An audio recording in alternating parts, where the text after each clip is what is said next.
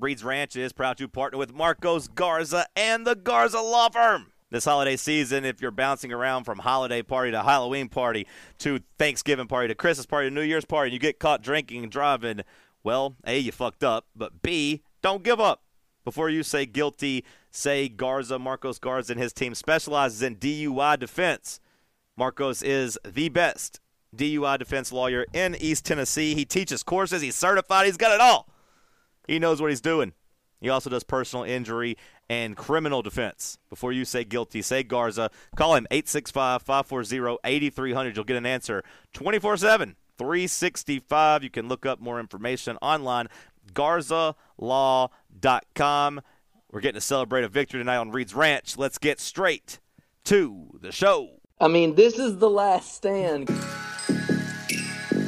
You're listening to The Unfiltered. Well, I hate to say I told you so. There's nothing to be done besides to get on Twitter and tweet to all my dumbass followers. But I told you so. Hey, I told you so.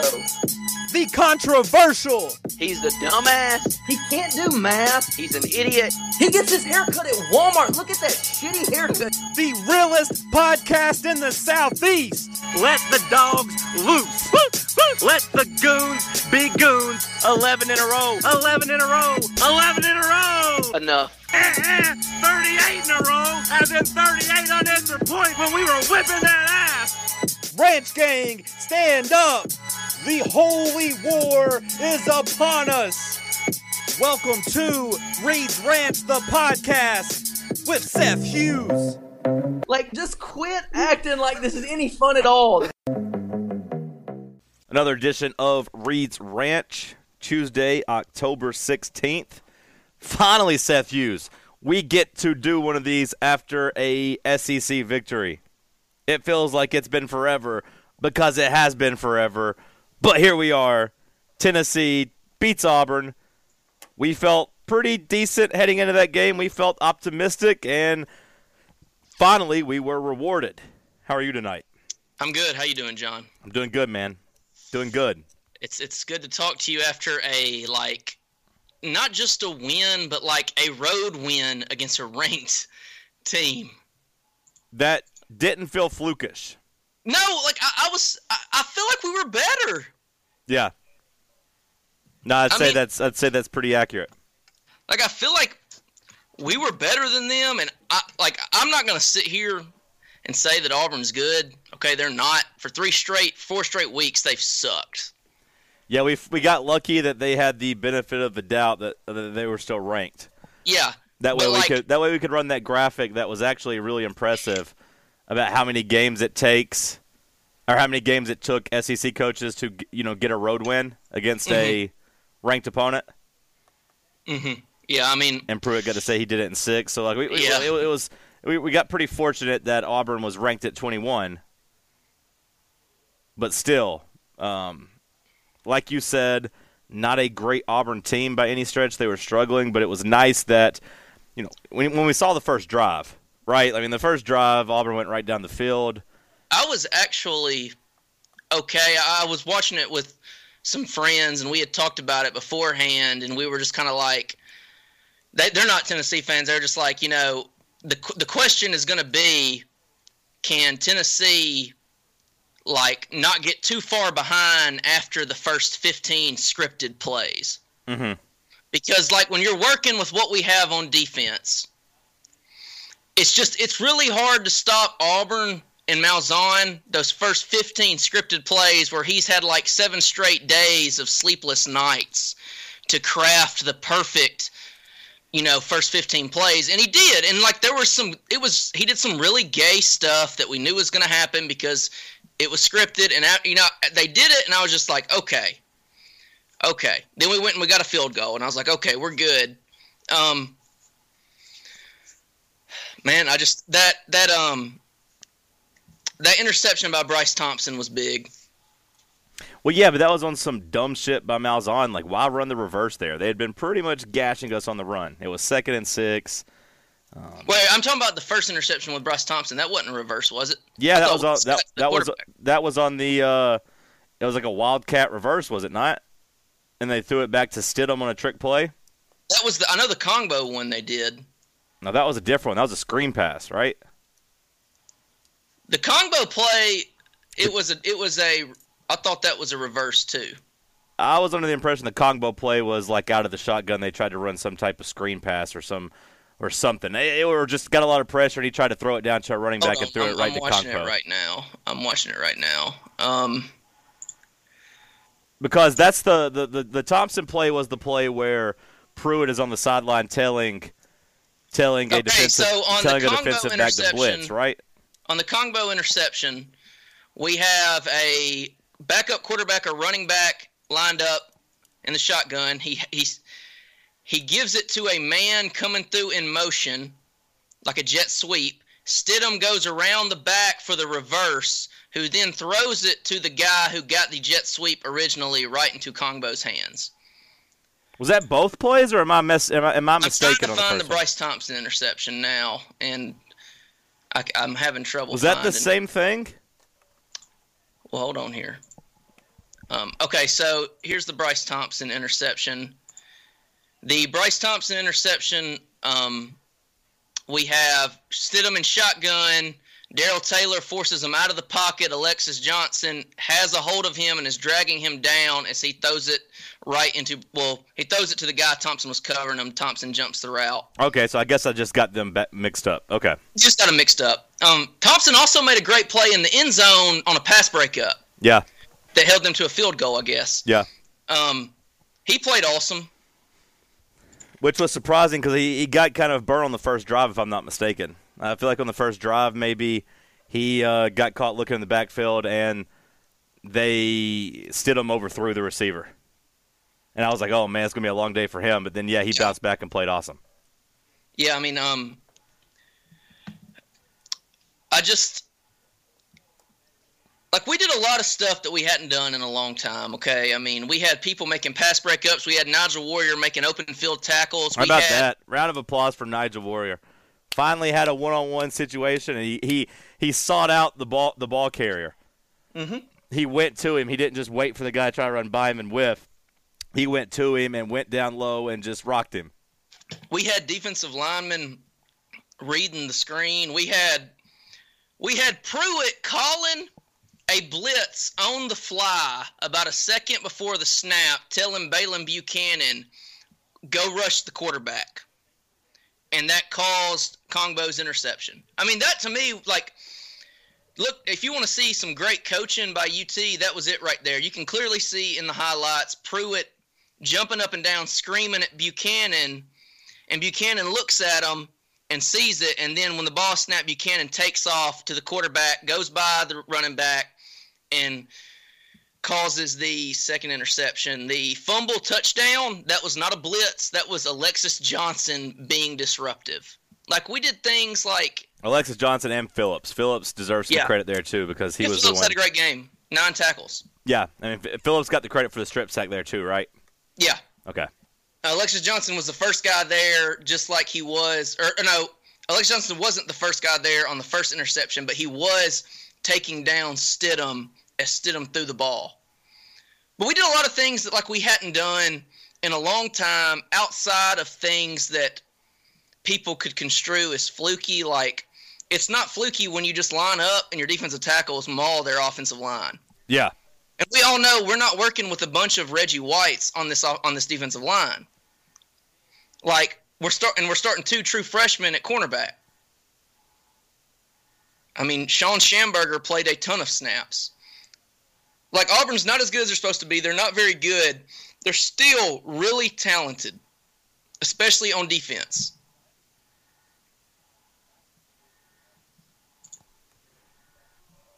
We knew that Auburn's offensive line sucked. We just didn't know whether or not we'd be able to take advantage of it. And we did. Mm-hmm. And that was obviously um, a big difference in the game. Tennessee was able to get pressure against West Virginia and Will Greer, but we couldn't, like, take advantage of it, right? We couldn't get Will Greer on the ground. We got Stidham on the ground. Yeah. You put Stidham down.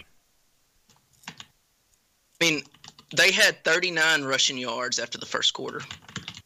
Yeah. I mean, they ran the ball down your throat on that first drive, and then afterwards they did nothing. They did nothing. Yep. Meanwhile, in Tennessee's offense, I mean, obviously you came away impressed with Garantano and the receivers, right? Yeah. Yeah. Big time. We'd been begging for them to throw the ball down the field, and they finally did it, and I thought that obviously uh, Garantano stood in and made some really good throws, and I think our receivers are awesome. But you and I have said that all offseason, that like, hey, you have really good receivers. Throw them the ball. Yeah. You feel like you have an advantage over a lot of teams when it's your receivers going up against their secondary. You feel like that's an advantage. Yeah.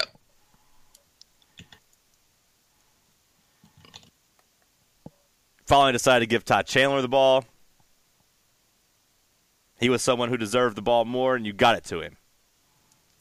He played great. I, and I, I screwed up the tweet, I, but I meant to say Saturday, on offensive possessions, Ty Chandler was the best player on the field.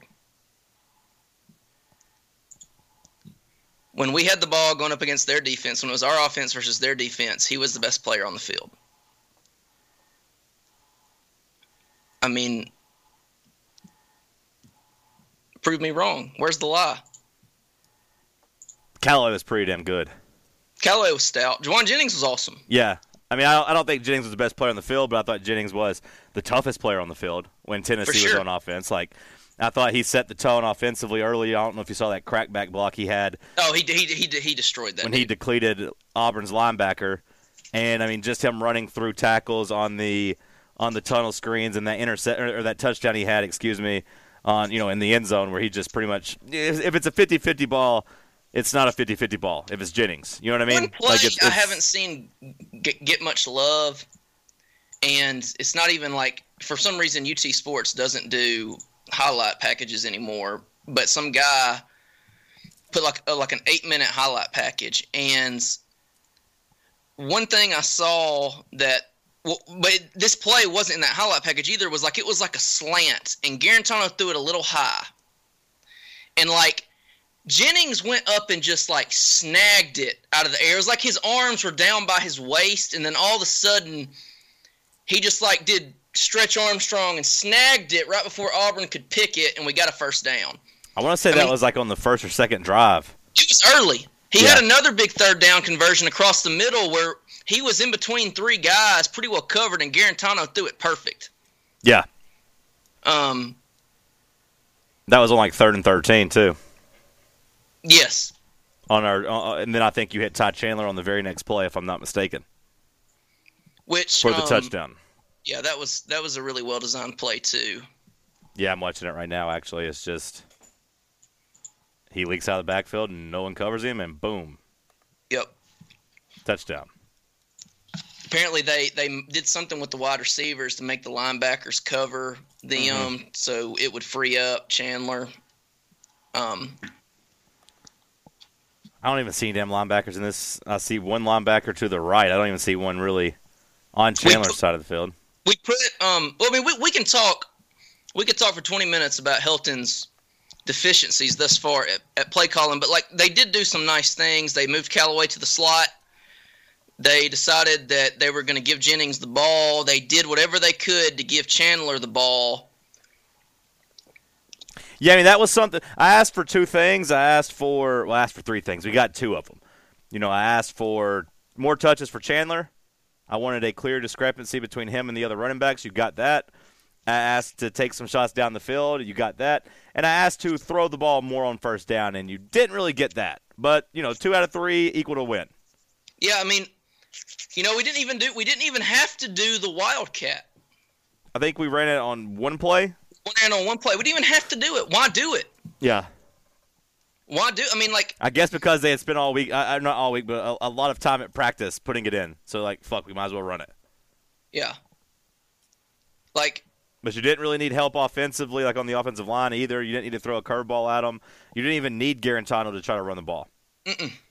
And quite frankly, he didn't look good when he was trying to run the ball. No, no. He is not a dual threat, but he proved to be a pretty good pocket passer on Saturday. I mean, he looked awesome. Like, let's just say it. He looked great. And, like, we get him for thirty more games. I'm glad I held on to my Garantano stock. glad I held on to that.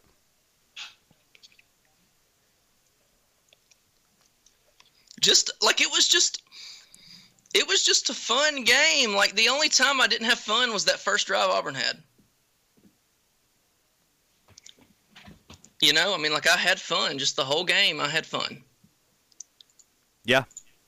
Yeah, I mean, that was the only time you felt like, man, we're about to get smashed. Yep. And then I, I'll, I'll be honest, the uh, the block field goal, also not very fun. Oh, yeah, the block field goal, yeah. But shout out to Samaglia. Dude had a great game. Yeah.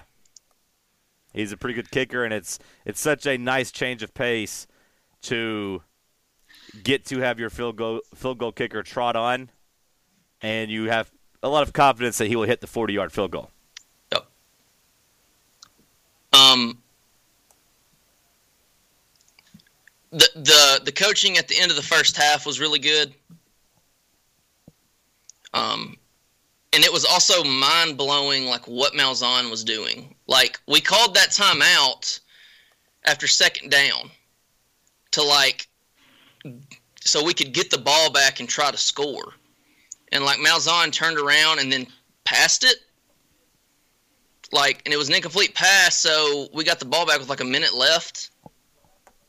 I didn't really – and we got the ball back on the fifty. I was impressed. I mean, I'm glad you said that. I was impressed with Pruitt's time management. And, you know, that's my – that's yeah. one of my – like, understanding situations like that is one of my biggest criteria to liking a coach or not. I like that he didn't call the timeout on first down. That he kind of kept them in no man's land right there where they kind of had to pass it because Tennessee would have had a timeout to take anyways. You know what I mean? Like at that point, you're like, we're pinned deep. We kind of need to get a first down. Now, the play design that Malzahn had wasn't great. So, like, obviously it made him throwing look even worse, especially with the way Stidham throws the ball. But I thought Pruitt forced him into that by not taking the timeout on first down and having, you know, two in his back pocket for second and third down. Yeah. And then I, I cannot tell you how much – I loved the onside kick after the personal foul penalty. Do you what? What game was that? Do you remember where the the one team had two personal foul penalties after a touchdown, and they kicked off from like the other team's like forty, and all they did was just kick it deep? Oh, that was only one of our original podcasts because I remember we were talking about how how Butch Jones would have, if he had that situation, he would have just kicked it to the moon. Yeah, um, but like you, there, there's pretty much no, there's pretty much no penalty there for trying an onside kick. Like, yeah, I mean, we they Auburn started on the twenty-five exactly, and you had a a fifty-fifty shot of recovering that ball. Like, and you probably should have recovered that. We ball. should have. We should have. I don't know how we didn't. And then if you do, then that goes down as one of the best coaching moments of the weekend. Yeah. Same as the same as the Florida game. Like, both those onside kicks were were uh, pretty damn good, pretty well executed, everything except recovering the ball. Yeah. And if either one of those go the other way, you're you're talking about that as one of the best coaching moments of the season. You're like, that's one you'll you'll hang your hat on in the offseason. Like, oh, yeah, remember when Pruitt did that, and it didn't work out, but that was, you know, on the same drive where uh, two plays later you get the sack, fumble, touchdown. Yeah. Then Which I was, was so mad. Kind of like a, a hilarious play because like Alexis Johnson is just like celebrating and stuff. The ball's like just being fumbled around. I was so People, mad they reviewed that. I know. I was like, "What the hell are you trying to do here?" Like there was no evidence to say that their running back recovered that ball. Um, and we had to go through that whole review.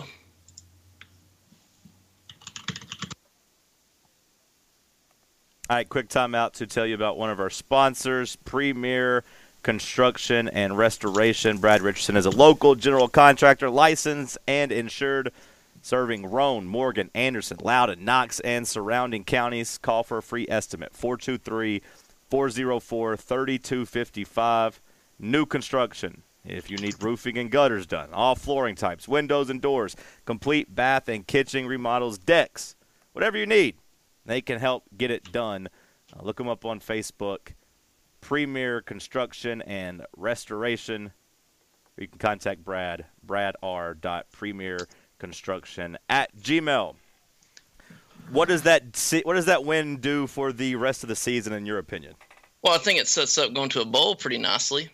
Yeah, as someone who bet currency on Tennessee's win total over five and a half, I thought that was all but dead after Florida. Now I feel like over five and a half seems like the right side to be on. Mm-hmm. That's fair to say, right? Like, it feels like yep. you would rather have the over in that situation. Yep. I think that's fair to say. I mean, uh, I mean, I just don't know why we, sh- we – we got one more win for sure. Right, Charlotte. And then, like, I feel like – and tell me if I'm wrong here – we're playing better than South Carolina is right now. Yeah, I mean, is that a game you're going to ex- expect to win? I mean, I feel is is, is, is it? I mean, I don't. Well, think... no, I don't expect to win it. I think it's a toss-up. Yeah, I mean, I think Tennessee has a good shot to win, but I still think they will be uh, underdogs in that game. Agree. Um, Kentucky will be assuming, rowdy. Assuming assuming Tennessee doesn't come out and just look awesome against Alabama. I mean, I'm not saying beat Alabama. I'm just saying like look yeah. good, like look look like a good football team. Yeah. So the South Carolina game go, goes to a toss-up. I mean, Kentucky's at home. Neyland's going to be rowdy, rocking, I think. Um, Missouri's at home. That feels like a toss-up. It honestly feels like all four of your remaining S E C games will be toss-ups. Yep, I feel that way. And you need to win two of them. Yep. And – Four of them are in the st- or three of them are in the state of Tennessee. Yep. I mean, it's setting up nicely. Yeah, it was a big win. I am. I, I hate that the Alabama game's this weekend. I do too, man. I've said that several times. I hate it so much because I would love to be rolling into South Carolina this weekend with all that momentum. With the dicks out. With the dicks yep. out. And instead, we have to go get just pummeled by the evil empire. I know. I know. I don't want to sound like a little bitch, like scared of Alabama or whatever, but like let's, we just have to be realistic. Like, it's going to suck, and it'd be nice if Tennessee's offense came out and put on like an Arkansas performance, right, where Arkansas scored thirty points against them. Like, we'd all sign up for that, even if it was a sixty to thirty game, right? Yeah. Obviously, the key is, like, hey, no injuries. Right? I mean, that's pretty much all you're looking for, right? Yeah. Just get it over with, man. I guess we'll see if J J Peterson plays. I guess, yeah. I mean, I'm just looking at potential storylines or, you know, things to kind of look for. I mean, you know, it's like something finally goes right. And not only did, like, the game go right against Auburn, like, we looked, we looked good. Yeah. You like know, I said, it wasn't we, flukish. It was a a solid put football team performance. I would yeah. love to go into South Carolina. Yep. Although maybe there's something to like, hey, uh, th- maybe this team's a little too cocky and needs to be humbled before South Carolina like readjust. I don't know. You know, I'm sure that's what Pruitt will try to s- – I'm sure after the Alabama game, Pruitt will tell him, see, look, you're not as good as you thought you were after beating Auburn. Like, we got to focus. We can't just show up to be any football team. We have to work harder. We have to be precise. You know, that's what mm-hmm. a, that's what a good football team looks like. This is what we're trying to get to. We want to be more like Alabama, that type of shit.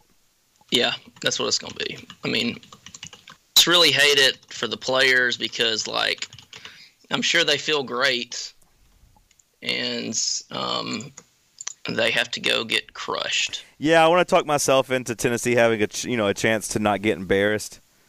Not even win, but just like, you know, have it competitive in the second half. But, I mean, come on. Alabama's playing a different sport. Yeah, I mean, it's like – I'll be honest, like if, if Tua was out, I would have thought Tennessee would have had a chance to uh, keep it, you know, a two, two-score game in the second half. Surely they're not going to play him, right? They said he's playing. They said Why? he's full go. Why would you play him? I don't know. You sound so whiny about it. Like, I just, it it's feels so fair. dumb to me. Tua.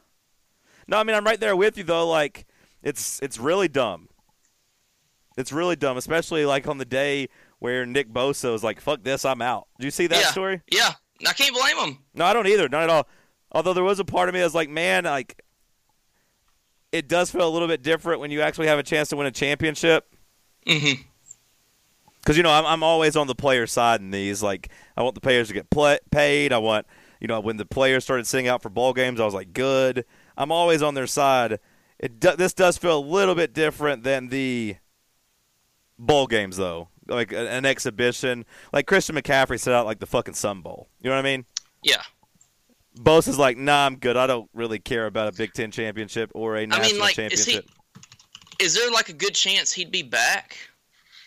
Yeah, well, I was under the impression he was going to be back in a couple games. Okay. Um, I was under the impression he'd be back for, like, Michigan and the Big Ten championship and the playoff. I loved him just be like, nope, I'm out. No thanks. Yeah, I mean, I I, I, I, I don't know. It would depend on – I thought – I was under the impression that, like, the chances of him ever coming back this season at all was iffy. But I, I don't know. I might be wrong, Seth, but I, like I said, I was under the impression he was he was going to be back in a couple games. Yeah. Well, regardless, they're the only team that can beat Alabama, and that just took a hit. Yeah. So that, that's nice. That's very cool. That seems pretty accurate that they are the only team that can beat Alabama. I mean, nobody else is even – I don't necessarily think Ohio State would keep it close. Well, no, I mean, like, and, and but they're know, the only team that could. A couple weeks ago, I saw a, a Vegas guy saying Alabama would be double-digit favorites over everyone in the country. Yeah. Which sucks that you have to play them, and it sucks that you have to play them a week after your your biggest win in a long time. Yeah. I mean, it it blows.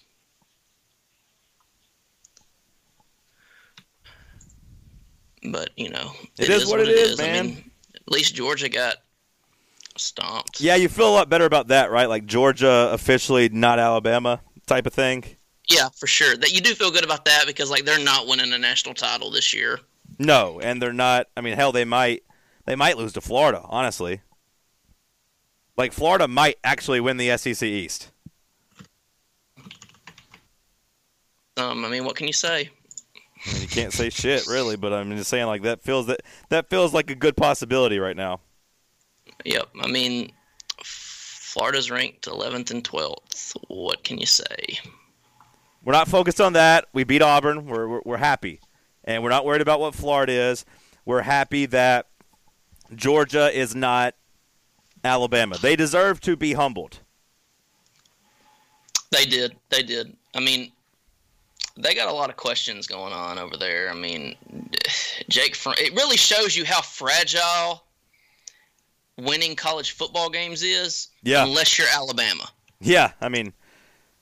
Like, or unless Ohio, or Ohio you are State. Alabama or Ohio State. Um, like, you know, this team uh, went to the national title game and was – a play away from winning the national title game, and now they're sitting here. They don't have a quarterback, and their offensive coordinator has gone crazy. And, you know, they got a lot of questions to ask. I mean, they got whipped. They got totally whipped by L S U.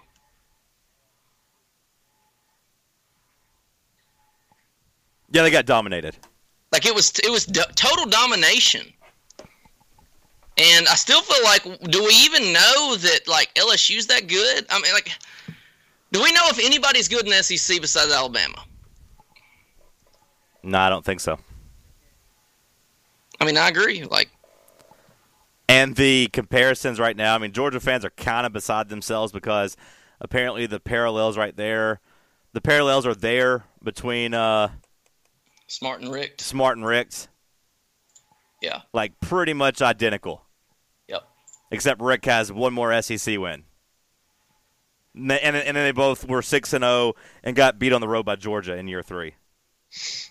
Our guy Thomas was telling me about that last night.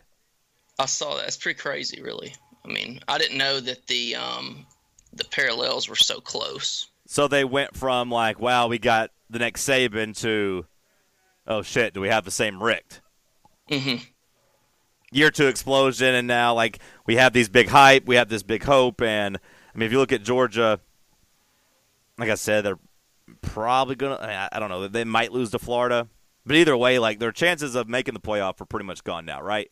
Yeah, they're not making the playoff. Like, their only hope was to go undefeated and lose to Alabama in the S E C championship game. Right, and that, and that's over. Yeah, that's done. Because they ain't beating Alabama. And now, would you be surprised if Jake Fromm started the rest of the year? Um,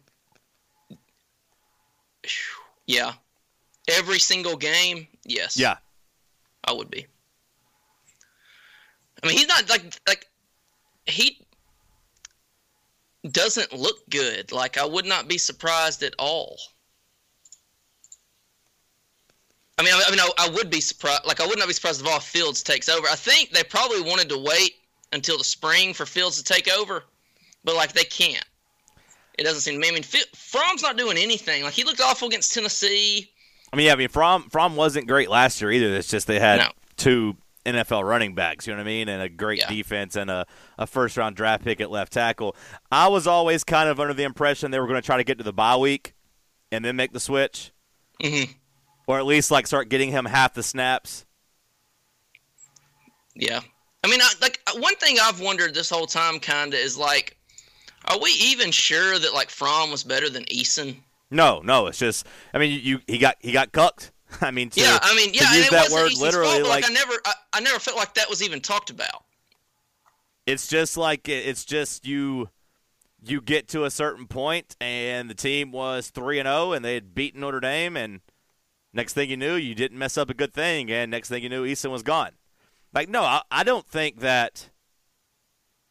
I don't think that Fromm was better than Eason at all. I think it's just they're like, hey, we don't need to mess this up. Yeah. Okay.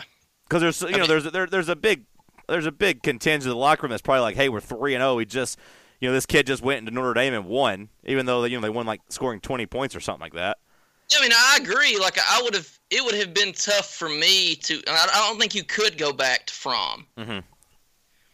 I mean, Eason. I just I just never I never really saw that discussion had. It was always just like Eason's transferring and that's that and Fromm's the guy, and, and I'm just kind of like, well, okay, Eason, Eason would have gone undefeated too last year, you know, and like he's got the rocket arm, and that's why I give I'm, Dabo a lot of credit for being willing to do that mm-hmm. with Kelly Bryant. Like he like he like realized like, hey, we can't keep this kid on the bench because we can't game manage our way to a championship this year. You yeah. ain't you ain't gonna game manage Bama. Yeah, and it sucks. Like, I mean, it really sucks for Kelly Bryant. It's just the way it is, man. Trevor Lawrence is, is a lot better. Yeah, I mean, it just is what it is. And you know, I mean, that just it is what it is. All right, let's start rolling through some questions. If you want to become a patron, go to patreon.com slash Reed's Ranch. Tough week for Will Warren and the best bets. And the system, it was one of those weeks where the numbers didn't really match up to my eye test, and I wish I would have kind of intervened and at least made my thoughts clear because, like, I loved Oregon plus three and a half, and I hate when the computer says, like, take the team playing Alabama. Like, the computer is like, take Missouri plus twenty-eight, and they lost by twenty-nine. I hate when stuff like that happens. Yeah. And just, like, betting on Northwestern is never fun either. And it said take them minus three and a half, and they won by three. So, like, tough week for the system, but uh, we do put up our best bets there. We do do things such as fantasy leagues and everything. If you want to become a patron and support the podcast, patreon.com slash Reed's Ranch. Patron David Bradford asked, how many points will Tennessee beat Alabama by? Good one, David. Uh, Colin asked, if Tua or Hurts both got hurt, do you think Tennessee has a chance of winning? I mean, Tua is already hurt, he says. I mean, I guess. Yeah, I mean, I'd take Tennessee's uh, – I mean, I would give them a chance. I don't think they would win. You know what I mean? Mm-hmm. Like, I think Alabama's third string would probably – third string quarterback would probably still win, but Tennessee would definitely have a chance. All right, Blake asks, what do you realistically hope to see on Saturday? Did no we already injuries. Kind of say that, just like no injuries? No injuries. Anything with the game plan? Like,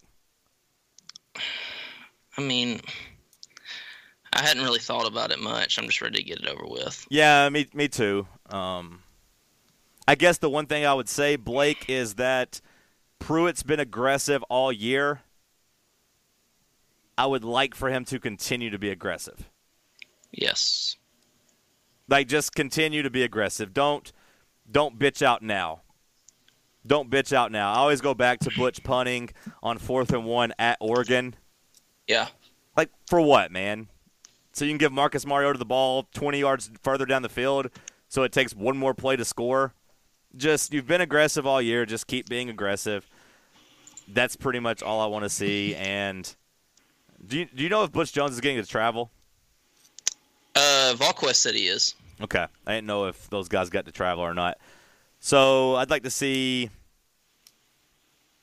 him get heckled. I'd like to see that. Yeah, I mean, that's a good point, though. It's like, you know, we're going to lose, and like we were going to lose to Oregon that one time, so what does it matter? Why punt?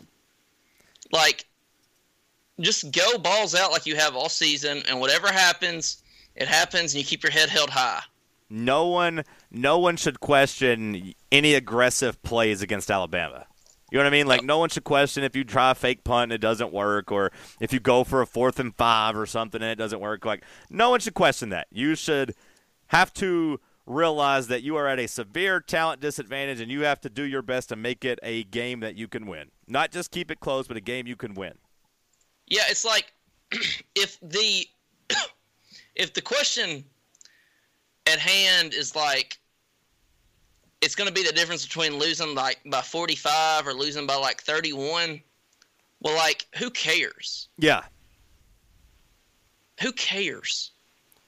Now, I mean, I, I don't – I won't get mad if it's already like a thirty-one point game when that happens, but I'm talking about like in the first half before it becomes yeah. like a a foregone conclusion.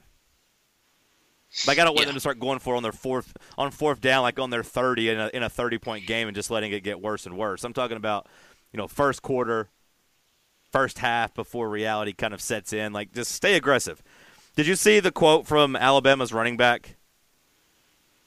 Mm-mm. Ben Jones, I guess, covers Alabama. I saw a tweet from him that says, Alabama running back Josh Jacobs said players joke with Butch Jones about the Tennessee rivalry. He's never smoked a cigar before. How emasculating do you think that has to be for Butch Jones? I mean, what a... Like, what an insult to him. How humiliating. Like, you have absolutely zero respect for him if you're if you're making fun of him for that, in my opinion. He's clearly not a coach. Yeah, like, yeah, it, it is you a... You don't talk to a coach like that. He's like, what are you, what are you going to do? You can't make me run. You can't make me do up-downs. Yeah, it, it's Fuck clearly... Fuck you going to do about it, He's Butch? Clearly not a coach. If that's what they're... they're Um, Josh Jacobs makes more money at Alabama than Butch Jones does, which, I mean, we're we're footing the bill, so it's only so funny. But I, I love the idea of all of them basically just talking shit to him with absolutely no respect. They're basically treating him like a water boy, like a te- like a man, like a student manager. I mean, basically that's what it is. Like, I know that sounds cliche, but like. They're like, man, you were the coach of Tennessee for five years and you never smoked a cigar. Like, right, you know, and like, I, I wouldn't be able to sleep at night. No, no, that would be pretty tough. I'll, all I'll say is that somebody asked, you know, what we're looking for this weekend or, you know, what, if anything will make us mad. If they celebrate with Butch on the sideline, that'll kind of piss me off. That will make me mad, yeah. Like, if they dump Gatorade on him or, God forbid, try to carry him off the field. No, I don't think they'll do that, but I think, like... I don't know, I, man. I don't know. I hope not. I'm just saying, like, that's that thought has crossed my mind. I haven't seen anyone bring it up, so maybe I'm maybe I'm nervous about nothing, but if they pour Gatorade on him or even, like, go and try to mess up his flat top after the win... I, I think that he will definitely celebrate himself. And I think that will be that will be very gay. You can't do that if you're him, right? You just have to. Buddy, he for sure will celebrate. Oh my God!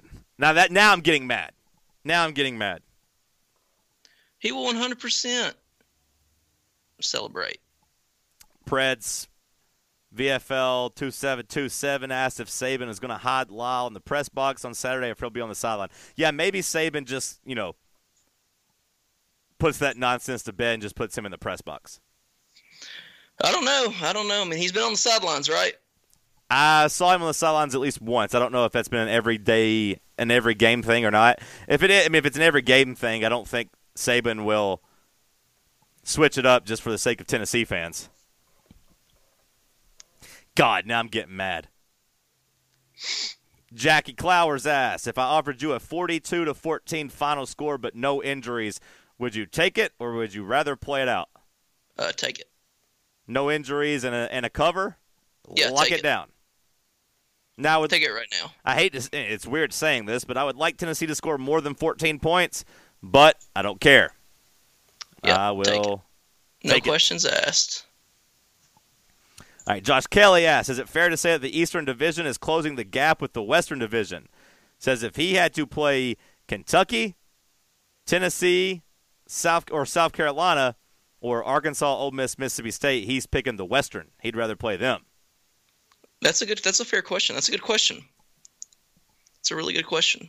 I mean, I, I, I think that the West, like, I don't know. I don't know. I mean, I think Georgia, I think Georgia, and I guess you have to say Florida is comparable with L S U, right? I mean, I know L S U beat Georgia, but I think if they played that game in Athens, it probably goes differently, right? Yeah, I say Georgia and Florida is comparable with L S U and Texas A and M. Yeah, and I mean, if If L S U played Florida at L S U, I'd say they win that game. So I'd say they're all pretty comparable. Yeah. With Georgia maybe getting a slight edge, which is weird after they just got their ass beat, but still. I know what you mean. And then at the bottom, yeah, I mean, I feel like I feel like the East is, is closing the gap outside of Alabama, of course. I mean, I still I wouldn't want to play Ole Miss like just because there's no telling what can happen. Um, you know, they're going to score a ton of points, and but I think back end wise, the East is better. But I don't know. Techval asked, and this is a fair question, and this was something I complained about. I don't want to sound like I'm nitpicking, and like I'm always nitpicking coaches, but I did have this thought during the game. I'll ask you.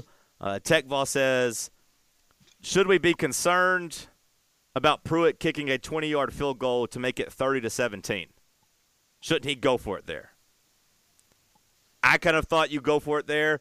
There was, I want to say, like eight minutes left in the game, if I'm not mistaken. And Auburn didn't really show you that they would be able to move the ball like ninety-five yards to score a touchdown. I thought going for it and being aggressive, the the reward of being up seventeen was probably worth the risk, in my opinion. And apparently, uh, Shay tweets in and says that apparently on the Jeremy Pruitt show, he said I should have gone for it on fourth down. So during the game, I thought that we should have gone for it because I thought that if you don't get it, they have to go ninety-five yards. They're yeah. not going to do that. And they needed another field goal after that. Yeah. It was a two-possession game. Like, because if you score a touchdown there, game's over. It, it's over. And you get a field goal, and the game's not over. And, I mean, if you get a, if you get stopped and then force them to go three and out, the game's over because they can't go for it on fourth down there. You know what I mean? Mm-hmm. Yeah, we kicked it with nine minutes left. So Pruitt Pruitt said he should have gone for it. That's what uh, that's what Shea tweeted and said that, uh, you know, I probably I probably should have told us it was four down territory here. That's my fault. So I mean, if if that's the case, that's the that that's the exact type of coaching I want.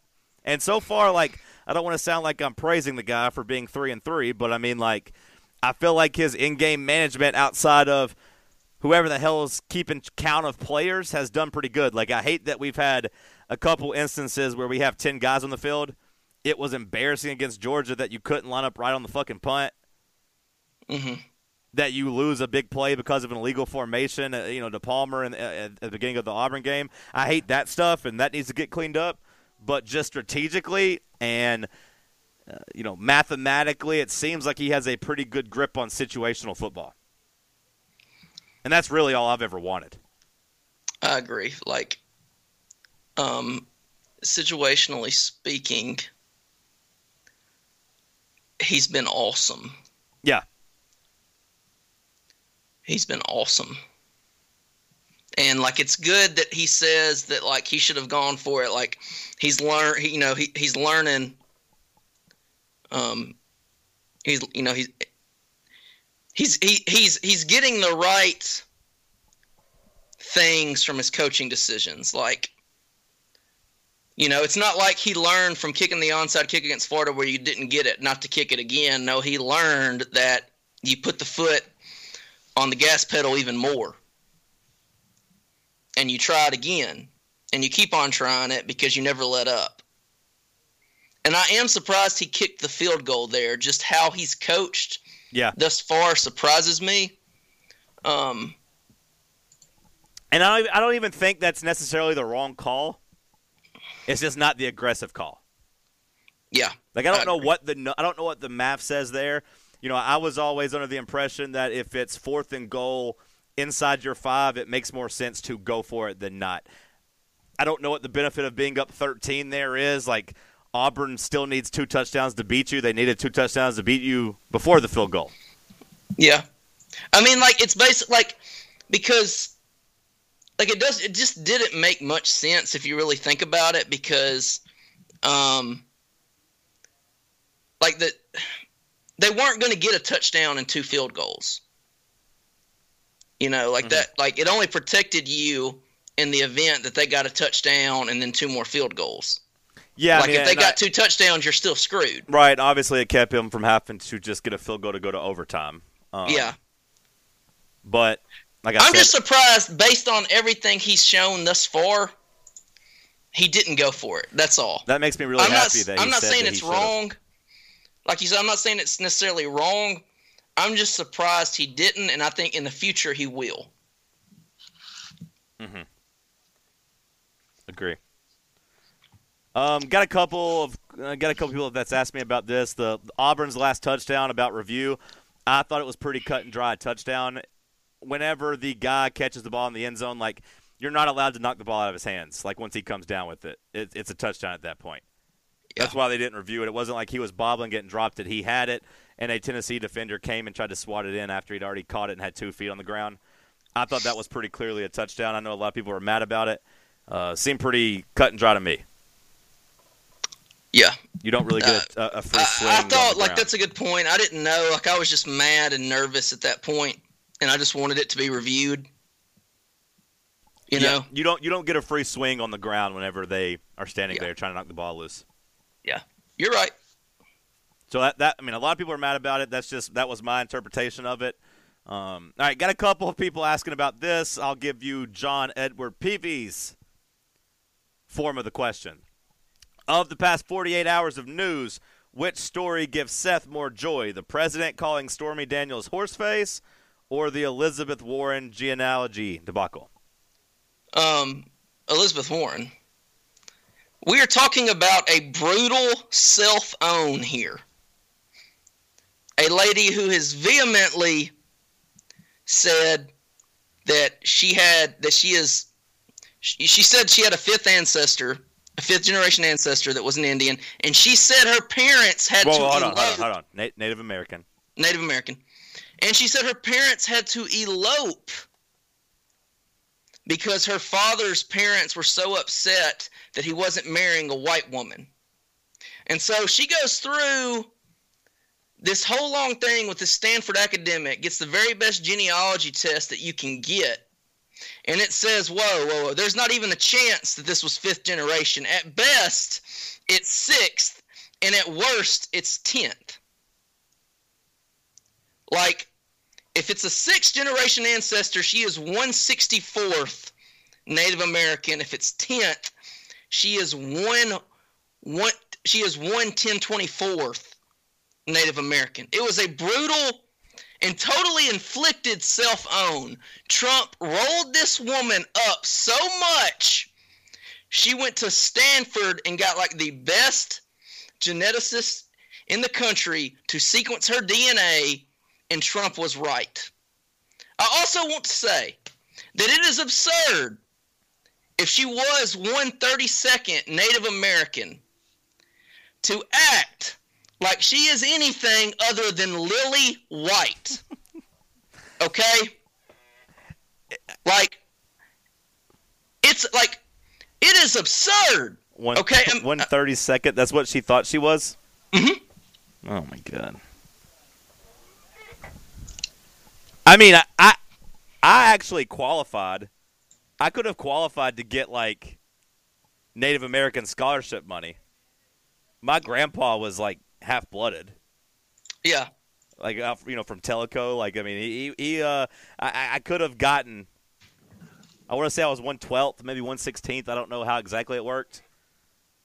Yeah, I mean, like, and people, you know, act like this is some, like, I mean, we've had we've had a vice president who was half in, like, um, I think, yeah, Charles Curtis was the vice president for Herbert Hoover, and he oh he was three eighths, so he was he was thirty seven percent Native American. Wasn't Hoover an awful president? I think. Yeah, yeah. We don't we don't. We don't uh, my my tribe does not acknowledge that vice president because that was such a uh, a bad a bad reign. I mean, the Randolph family, the famous Randolph family, they were directly descended from Pocahontas. Like, I mean, I think um, uh, Robert E. Lee could claim this. Could claim like he had ancestry back to Pocahontas. Woodrow Wilson's wife had ancestry back to Pocahontas. Like, it's not a big deal, okay? Some of the most famous people in American history have been descended from Native Americans. So let's, like, her acting like it is, her trying to get minority status here is pretty sick. I mean, my Ancestry dot com report says, like, um, I am fifty percent English and Welsh, forty-nine percent Scottish from Scotland and Ireland, and one percent Native American. You're more Native American than she is. Like, you don't see me out here doing the tomahawk chop. I have blue eyes, okay? I have blue eyes. I'm as white as it gets. Like, and for, like, for her to sit here and act, like, like, Har- like Harvard, like, you know, they said she was Harvard's first woman of color law professor. No way. Yes.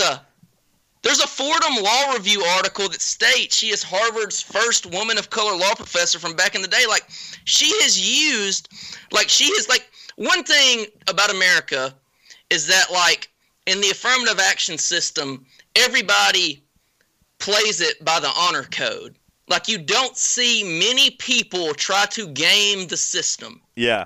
You especially never see, like, I mean, you do rarely a white person try to game the system. Like, a person that is ninety percent white is going to put on his thing that he's white. But not Elizabeth Warren. Not Elizabeth Warren. Because she thought she was one thirty-second Native American. And I guess you can't you can't really fact-check somebody, like, when they fill out, like, I mean, just for, let's just say the FAFSA, for example. Yeah. Like, they're not taking, like, genetic swabs when you get your scholarship money, right? No, you no. I mean, you, you can't. So, like you said, it's just kind of the honor system. Like, and it's pretty dishonorable to do that. I mean, like, like, let's see. She is from. Um, let's look at her ancestry here. Like, she listed herself as a racial minority from nineteen eighty-six to nineteen ninety-five in the Association of American Law Schools.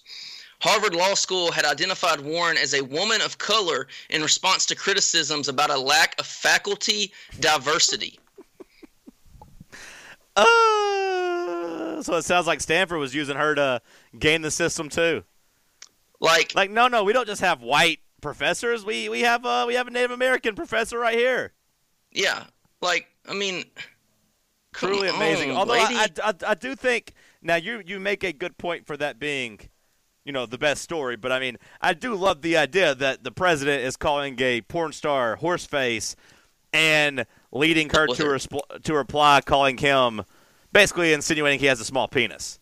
Yeah, like I do love that we are in the middle of a a, t- a Twitter spat where th- that's going to lead to Donald Trump taking a picture of his dick to put on the internet to prove that he is not a little man. Yeah, I mean we got like um, you know we got her court case getting thrown out to where she has to pay his court costs. Then we have him calling a woman that like. He, by all accounts, slept with. I've never even heard him deny that he slept with her, right? Like, it was about whether or not – I don't know. Maybe he has denied it. He had called her a liar, so I assumed he was saying he hadn't, but I don't, I don't know. Okay. Well, I think everybody – He might have just, said, he, he might have just been saying she was lying about other stuff. I don't know. So, but I've just assumed that he did, and so he's calling a woman he slept with horseface from his Twitter account, which is the – Which he is also the most powerful man in the world and the leader of the free world. I do love that he just refuses to. I still love that he just refuses to tweet from the uh, POTUS account. Yeah. I love that he's like, nope, I'm tweeting from my personal account. I respect the hell out of it.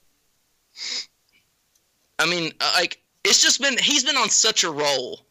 Like, he had Kanye, Kid Rock, and the Beach Boys in the White House a week ago.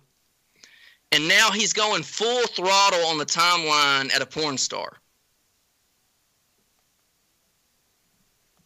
And the Vols won. Oh, man. What a week. What a week. Except the Titans lost. They fucking suck. Yeah, what's up with that, man? They suck. They suck. Like eleven sacks? I thought that Lawan and Conklin were good. I don't know what the issue was. I saw where they both graded out pretty well. I don't know if the tight end just wasn't blocking or what the fuck was going on, but like, like Pro Football Focus, which I don't know if their grades are reliable or not. But like they only said that like they said Conklin gave up zero sacks and Lawan gave up one. So I don't know.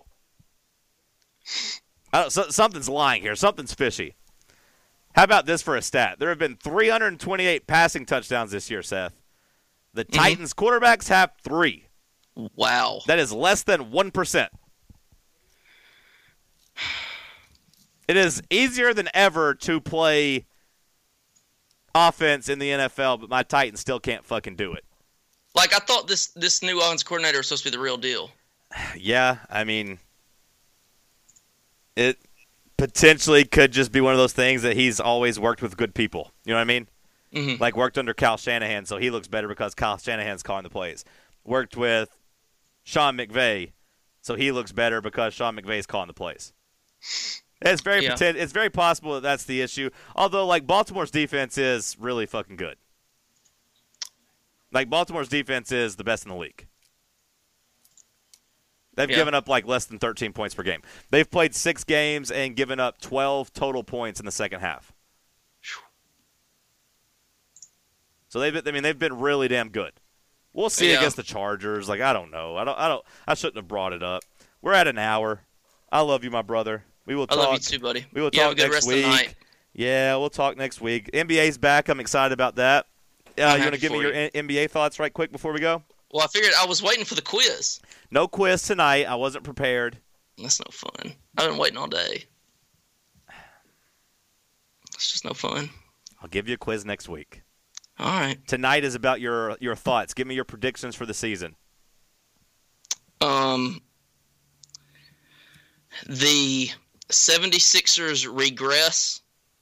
Okay, I like the it. Houston Rockets regress. I like it. The Trailblazers regress, obviously. Yeah, okay. I don't know why you're thinking about the Trailblazers, but I think that's a good pick. Well, they got number three seed last year, right? Yeah, I guess they did. Then they got the they got the swept by the yeah. uh, Pelicans, but yeah, I guess they were the three seed. Pelicans move up from the six seed to like the three seed. See, that's the team I think regresses.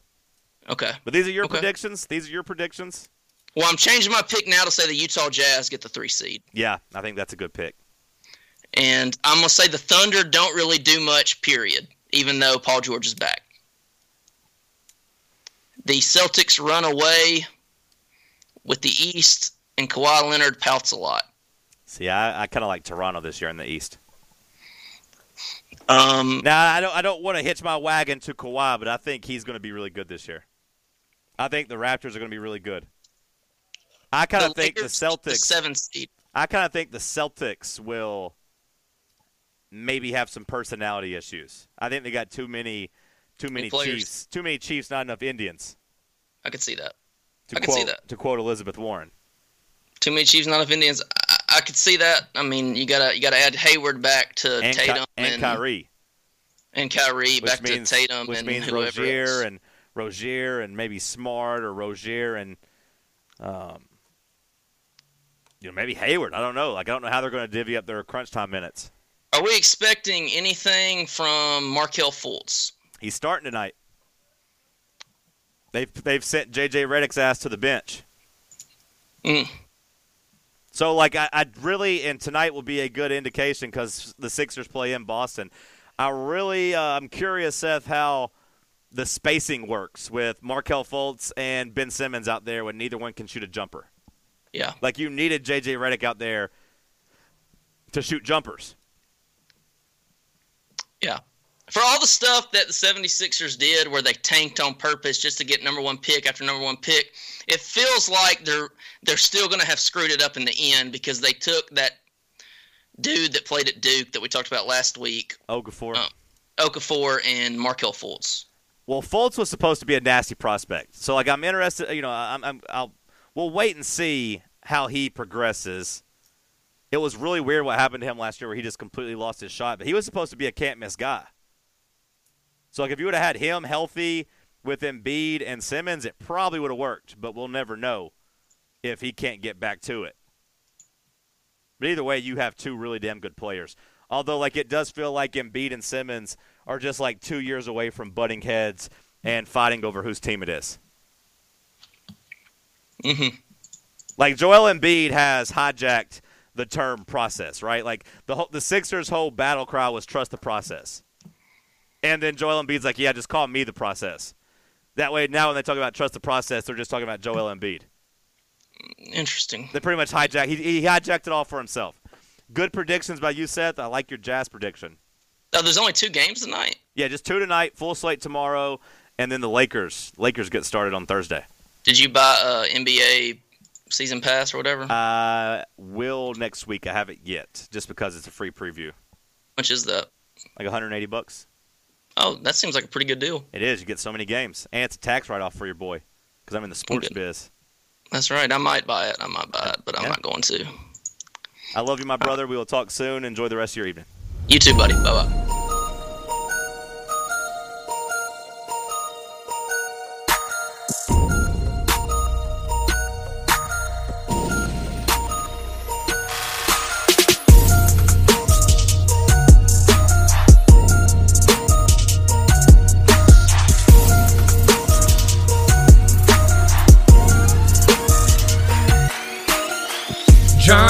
Seth Hughes to your rescue. Jeremy Pruitt, Tennessee, Vol about to test you.